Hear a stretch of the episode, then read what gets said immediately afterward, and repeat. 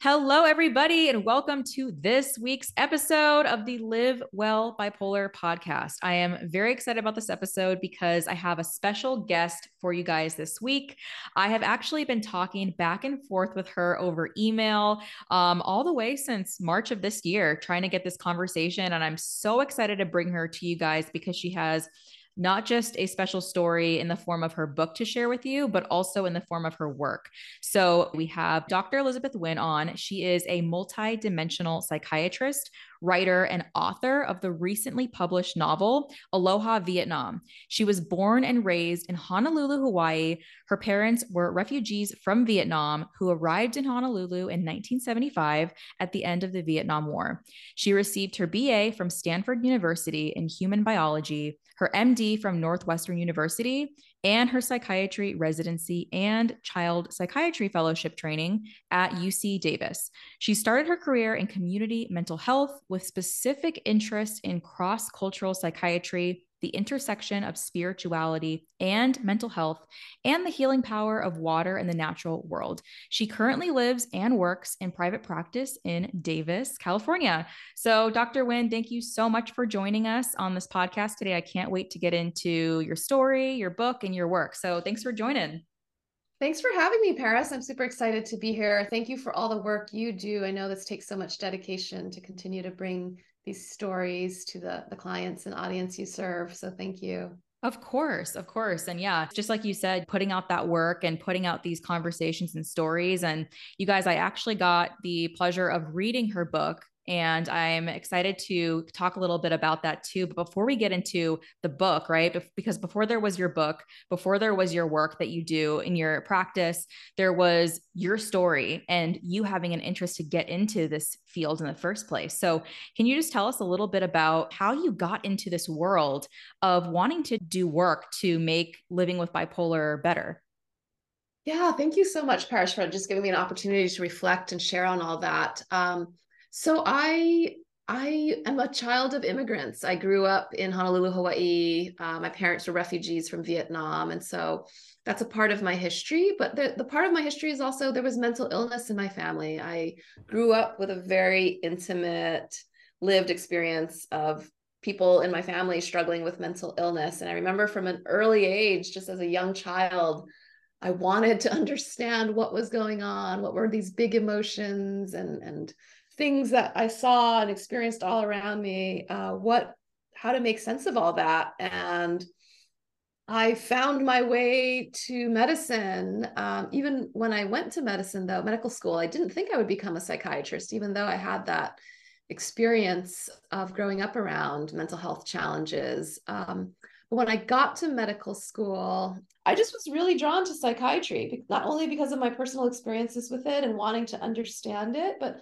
I've always been drawn to people's stories. I, am just so interested in really learning about people's history and stories. And, and so that kind of led me to the field of, of mental health. And I think um, because of my cross cultural background growing up within a Vietnamese refugee family, I became very interested specifically around how different cultures experience and live with mental illness and get treatment or don't get treatment for it, which is what led me to my interest in cross cultural psychiatry. Um, and so my book, Aloha Vietnam, which you know, is about 50 50 autobiographical, 50 50 fiction. Um, it is a novel. It follows a Vietnamese American refugee family settling into their life um, in Honolulu after the Vietnam War, but also tracing and following the, the path of their daughter, adolescent daughter's bipolar journey and how the, the parents and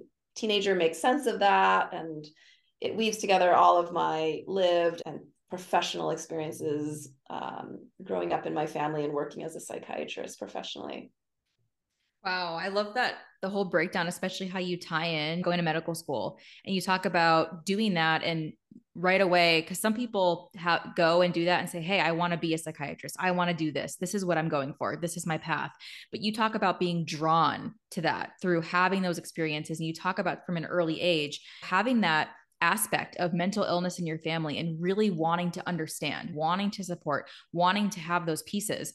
So I really love that you've taken that approach of wanting to get into that to really be able to not only learn what it looks like, not only learn those solutions and aspects of support, but really put it into something that we can hold in our hands, which is your story, which I really enjoyed because someone like myself who lives with bipolar disorder, I really relate a lot to the experiences you mentioned in the book. And something else that I would love to get your opinion on before I ask you some about that. I know you mentioned the cross cultural aspect of how different cultures handle, process, navigate mental illness. If you can give me the number one thing that you've learned that you didn't expect when you talk about in the Vietnamese culture, either through your school or your work with clients, something that surprised you that you learned about how either a client or case study has their experience with bipolar that you didn't expect?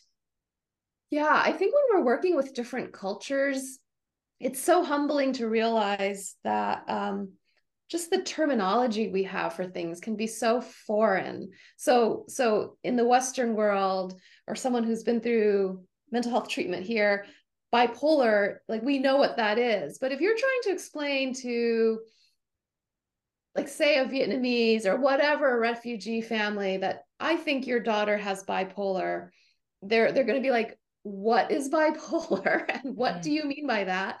And then as a western trained doctor you're going to spit out all these again, Western terminology from the DSM about mania and depression and the symptoms. And again, someone from a different culture that may not. In Vietnamese, there is no word for bipolar. And I'm sure in many other cultures, there isn't a word for bipolar. There's probably a word for people that are mentally health challenged, and every culture is different. Like in Vietnamese, growing up, I think we just called everyone who looked crazy like hung. They're hung. They're crazy. And that is just kind of like this stigmatizing label of someone who you know is not mentally stable. But it doesn't really um you know have the same differentiation as you know in, in the western world where we talk about mood disorders or anxiety disorders or, or ptsd so i think it really humbles you to really take the perspective of when you're working with someone from a different culture that you're not going to get anywhere if you're just trying to force feed a construct. You're really trying to understand what is the person in front of you's explanation of what is going on. Mm-hmm. Um, and what how is that affecting them? Um, is it causing them problems or not? And you know, how do they want help with it?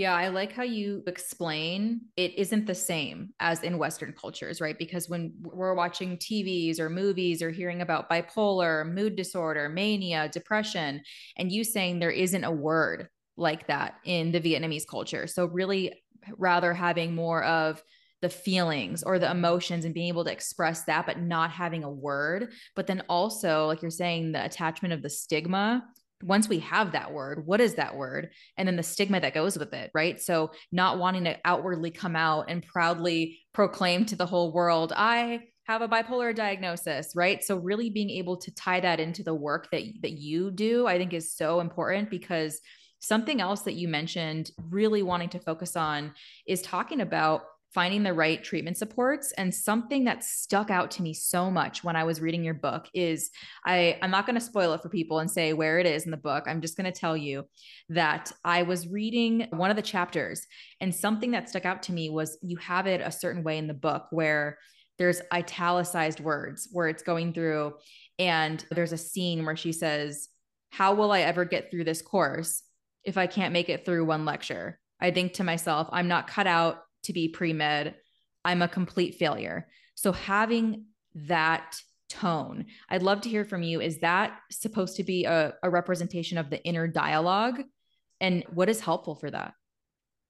Yeah. So I, you know, in in creating Anh's character, Anh is the main protagonist, the the adolescent girl who has a manic episode in her senior year of high school and then goes through this journey in in creating her character and her her inner experience and how she interprets things it it came from a whole sort of collection of my experiences in sitting in therapy and, and deeply just with so many of my clients and really you know um, getting to understand what some some of the inner struggles and inner thought processes of people who have not only bipolar but just you know mental health challenges emotional doubts and and fears um, and and my even myself have had. I, I think it's um, it was my attempt to normalize and validate like everyone's internal dialogue which can sometimes be our worst enemy.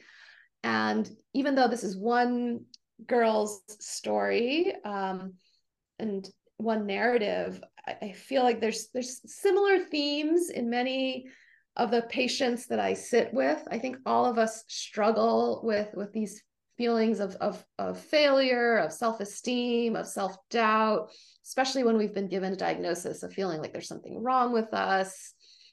Um, and and so I wanted to sort of normalize that, help people who might be struggling with this, whether they have a bipolar diagnosis or just other mental health diagnoses, just feel that they're not alone Mm-hmm.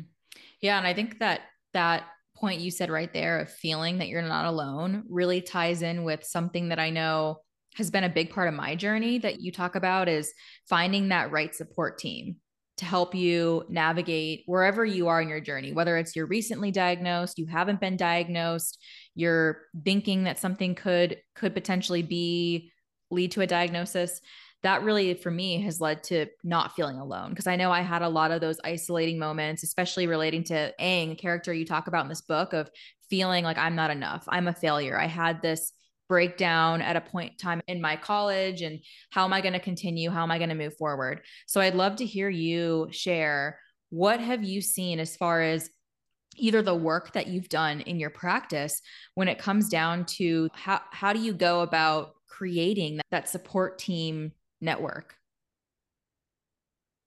Yeah. So I, I first of all, I just want to say that people struggling with mental illness and then people who are brave enough to get treatment for it are such like heroes and heroines and and they often aren't seen that way they're often seen as weak or stigmatized or something's wrong with you and i really wanted to flip the script on that because as someone who who walks with people on this healing treatment journey, I know how hard it is. I know how difficult and what courage and perseverance it takes to continue getting treatment, to keep working on yourself, to, to, to do the hard things. And I think so much of that happens behind closed therapy doors or hospital doors. And most people, unless they've gone through it themselves or know someone very intimately, just don't know how challenging it is. And so I, I as a psychiatrist, I really wanted to to really celebrate people on this journey and, and, and portray them in a very um, authentic light that shows what courage people do have who are trying to get better from these mental health challenges and diagnoses.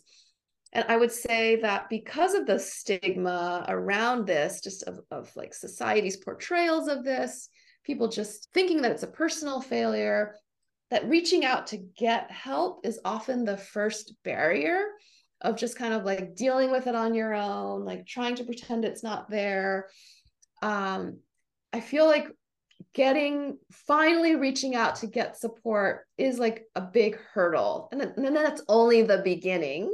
But when you find the right support when you finally find someone you feel comfortable really being true with truthful with where you can share yourself honestly like that really starts the process of of uh of healing of of because we can't do this alone I mm-hmm. know you cannot deal with mental health challenges and get better on your own. I, I, haven't seen a single person be able to do that because as humans, we're just so interpersonally, socially connected. And especially with something like mental health challenges, you can't do it alone. So I would say the first step is just reaching out for that first initial, yes, I want to get support. And then finding that right fit can sometimes take some time. It, it's not like just getting your oil changed or a dentist. Not to say that dentists don't do great specialized jobs too, but there's something different about going to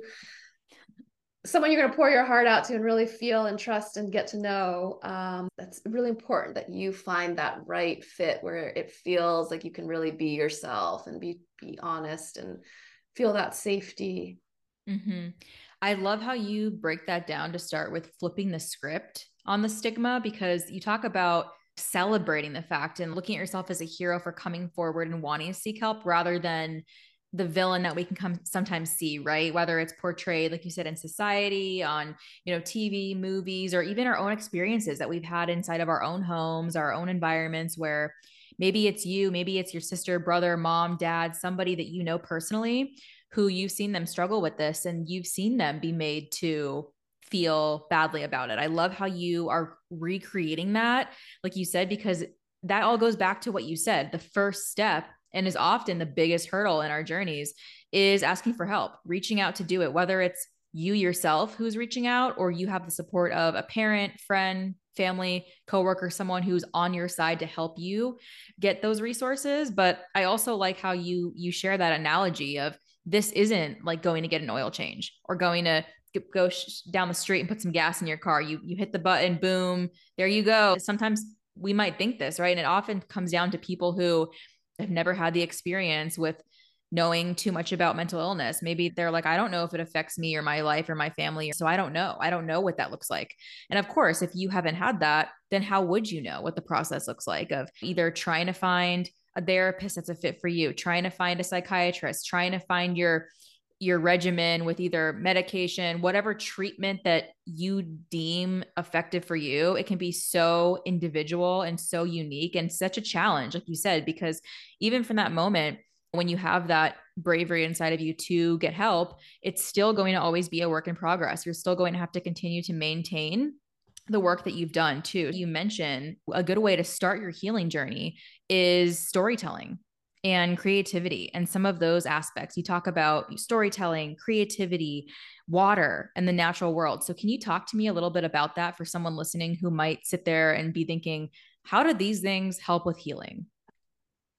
Yes, thank you for the question. So, we go to therapy so that we can make sense of our story and have someone really care and listen to us and help us make sense of our story and then provide us with support and professional guidance. But before we even get to the step of maybe going to a professional therapist's office, so many of us could benefit from just sharing our story and feeling comfortable with opening up and, and being real with a close friend, a family member, some trusted support because it's really that beginning process of again just just opening up and sharing yourself and sharing your story that starts this process of you getting to know yourself better you feeling that you are worthy of feeling better that your story has value has meaning and that um, sharing it will help you understand yourself better and will help you get the support you need and I know as a psychiatrist that it's so hard to access quality mental health services. Like, even if you've reached that point of, I want to get help, like, you're just faced with trying to find someone good, trying to find someone that you can afford, trying to find someone that's available. So it is, there's like multiple hurdles to getting quality mental health treatment. And one of the reasons I wrote this book Aloha Vietnam was because I wanted to start the healing process and make it more accessible to to anyone just buying a book and reading it. You're going to start the healing process. Hopefully if you're like someone who's even somehow drawn to this book you want to learn more about bipolar you, you, there's something about cross-cultural immigrant stuff that that appeals to you just reading about someone else's story, I think will help you reflect on your own life and your own story and sharing it with others. And that process is going to open up healing for you. And as you continue that journey, you're going to figure out, oh, maybe I do want some more formal container for my continued exploration and healing process, and, and then explore whatever that is. And like you mentioned, it's such an ongoing journey.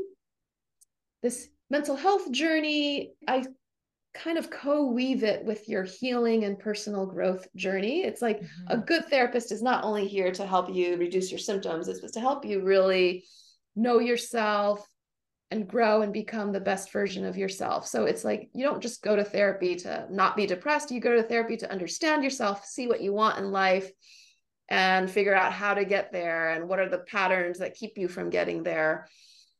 So it's an ongoing process. Like you know mm-hmm. i'm still involved in personal growth work because there's always more to grow and learn about yourself and so different you need different things at different times in your journey and so just viewing it as an ongoing journey of where am i right now like just what do i what could be helpful to me right now it could be just listening to this podcast is is part of the healing journey for people and reading this book and then eventually opening up and talking to someone professionally or even just family friends and then from there seeing what opens the next step.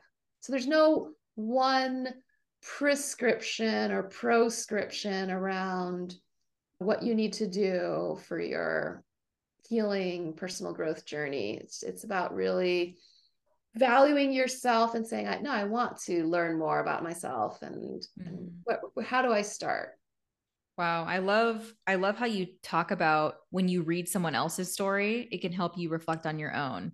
And even starting there because you mentioned that first hurdle is asking for help. So tell either um, having that through conversations with friends, family member, but then reading this story and like you said, the access that is so daunting for so many people with getting those resources. First of all, who going online, searching, finding people near you. D- does this take my, even if you have insurance or if you don't, or how are you going to pay for these things? How are you going to make this work for yourself? So, having something like this book that you can go and see the journey of Anh and talking about her experiences and breaking it down and making the reader question my own and and starting there. I love that you break it down like that because something that I wanted to ask you is you mentioned the the healing process with this in in your experience because I know that you you do all of this amazing work with helping people in your practice with the bipolar diagnosis and putting out the story and work and you yourself not living with a diagnosis of bipolar but i'd love to hear from you. How has writing your story and, and writing the story and putting this out into the world how has it helped you grow? It's helped me grow so much and i just listened to your episode about the two year anniversary of, of your book and, and what it's brought to you. So i know that anyone who puts out any creative work into the world it's it it, it just inevitably mm-hmm. adds to our own growth. And there's been so many ways that writing and publishing this book um, has helped me heal and grow. This book is so many things. It's it's intergenerational healing it's ancestral healing. And so just on those two things alone there's been so much generational healing between me and my mother and understanding each other better. The ancestral healing of not just my mother but my father and my ancestors before that. Um, there's just been so much around that. I could go into to anecdotes around mm-hmm. that uh, if, if there's time or you're interested or just kind of talk about that more like generally. There's been so much healing in the ancestral lines. Wow I love that you talk about not just the, the ancestral lines, but then the intergenerational, because that's really what I see is breaking that loop and continuum of trauma and how it can carry over into other aspects of our families and later different experiences and i love how you say the ways that it's helped you because that's always something i love to ask people is you put this body of work out into the world all the research all the time that you dedicated to putting the story together and doing that but then also noticing what does it leave you with once it's out mm-hmm. there when you kind of sit there and take in those moments of hearing from people reaching out to you and saying i really relate to this and really relate to these characters something that i want to ask you is i always love to ask everybody this question because everyone always has a different answer. And whether it's someone who lives with bipolar or does amazing work in the field of bipolar like you, they always have something that leaves me thinking after this episode is done. So, when you think about the title of this podcast, Live Well Bipolar, what does it mean to you when you think about what it looks like to live well bipolar? Well, I, I love your the title of your podcast. I love how it's so, you know, wellness focused. So I, I think just live well bipolar to me means first of all, just how do I live well? How do I live well as a human being? And I may have a bipolar diagnosis, but what does it mean to live well? And I think there's so many commonalities around living well that um, our mental health and our medical system would be so much better served to focus on on the on the components of, of living well which is feeling well in our bodies being being healthy just not just mentally but physically and emotionally and socially feeling connected to others doing what we want in our lives being around people who treat us well and love us well and who we can do the same for and, and just feeling that we're really living a life of of meaning. So i think the title of your podcast just reminds me that you're really promoting what does it mean to live well? What what does that mean for a person? And everyone's answer matters. Your your definition of living well is different than mine and there's commonalities that we all have around living well. But really it's really about asking yourself what does a life well lived mean to you and if you have a bipolar diagnosis or not how do you still live well mm-hmm.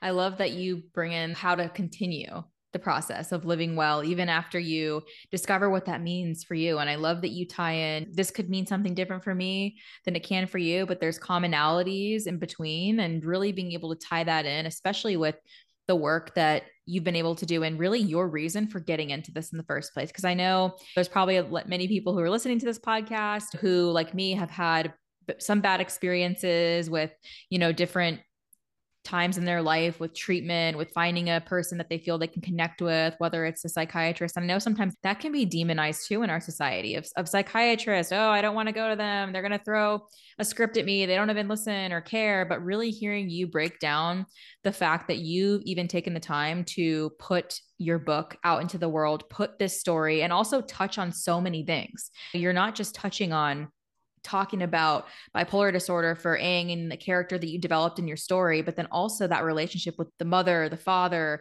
the family members, and how that is across different generations and across different cultures and really weaving that in to show people what that looks like. Because just like you talked about at the beginning of this episode in western culture bipolar schizophrenia depression we're familiar with these terms that are thrown around but then in different cultures, like in Vietnamese culture, there isn't a word, there isn't a one thing, what this looks like. So, really being able to take that and break it down, develop it to figure out what helps with people. I've really enjoyed hearing that from you. And also, like, just the story that you put together and being able to craft this in a way that is so relatable for me. Cause I remember reading this and remembering myself. I was hospitalized at 19. I had a lot of my struggles really early in life. And something else that too that I I mentioned from the story that I think you guys would really love is just being able to take this book and start with something, right? So even if you're sitting there and you're like, I'm not really ready, of I'm wanting to share my diagnosis, I'm not sure about going to therapy, being able to start with with someone else is experience through reading and through connecting with that to make yourself be able to dive deeper into your experience. So I really want to thank you so much, Dr. Nguyen, for coming on the podcast, sharing this book, sharing the work that you've done, sharing how you got into it all. And I'm going to encourage you guys all to go follow her. I will put all the information in the show notes. I will put her Instagram account. I will put her book link as well. You guys can go check out. And yeah, definitely check out her story if you are wanting more resources on bipolar disorder, what it looks like, and from all these different components that we touched on. It's it's been so much fun just being able to have a conversation like this. And thank you for taking the time to come out and just share with us a little bit about your experiences and a lot about what you've done with them to help make the world a better place in this area. Thank you so much, Paris. Thank you for everything you're doing, for being a real strong proponent and, and inspiration and model for others in the bipolar world. Oh, thank you. And you guys, I cannot wait to share this episode with you. And again, thank you so much for being here, for tuning in and wanting to continuously learn and hear different stories and experiences about living well bipolar and what that can look like for you. So thanks for being here. Thanks for tuning in. And on that note, I'm going to say bye to you guys and bye to Dr. Nguyen. So bye. Thank you. Bye.